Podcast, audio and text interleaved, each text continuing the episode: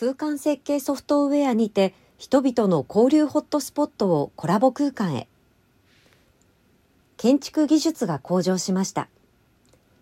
近年増えている複雑多様な形状の建築物の設計にはデジタル技術が活かされています。建築、都市スケール双方でコンピュータを活用した空間設計が一般的になりつつあります。一方で、設計された空間を人々はどのように感じるのか、その空間の認知に主眼を置いた分析は、様々な数理手法が提案されつつも難しいテーマであり、定量的な評価に課題が残っています。結果として、特に空間設計の大まかな方針を決めるような初期フェーズでは、空間デザイナーの感性や経験則に頼らざるを得ないシーンも多々ありました。その最たる例が人々の活発な交流が期待できる公共的な空間と、それぞれの人が静かに集中できる個室的な空間の理解です。東京大学生産技術研究所とセックの研究グループは、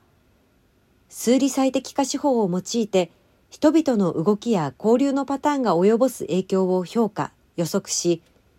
建築、都市空間の設計を支援するシステムを共同開発してきました。その成果発信の一つとして、今月14日、同空間において、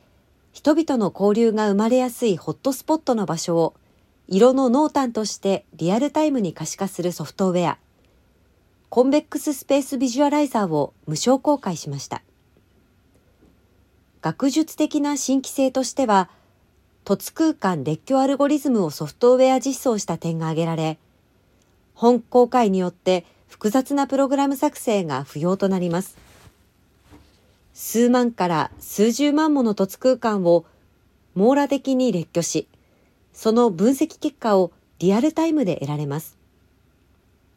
住宅のフロアレイアウトやインテリアデザイン、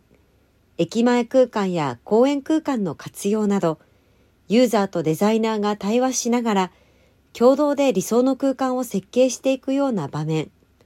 特に初期フェーズでの活用が期待できます。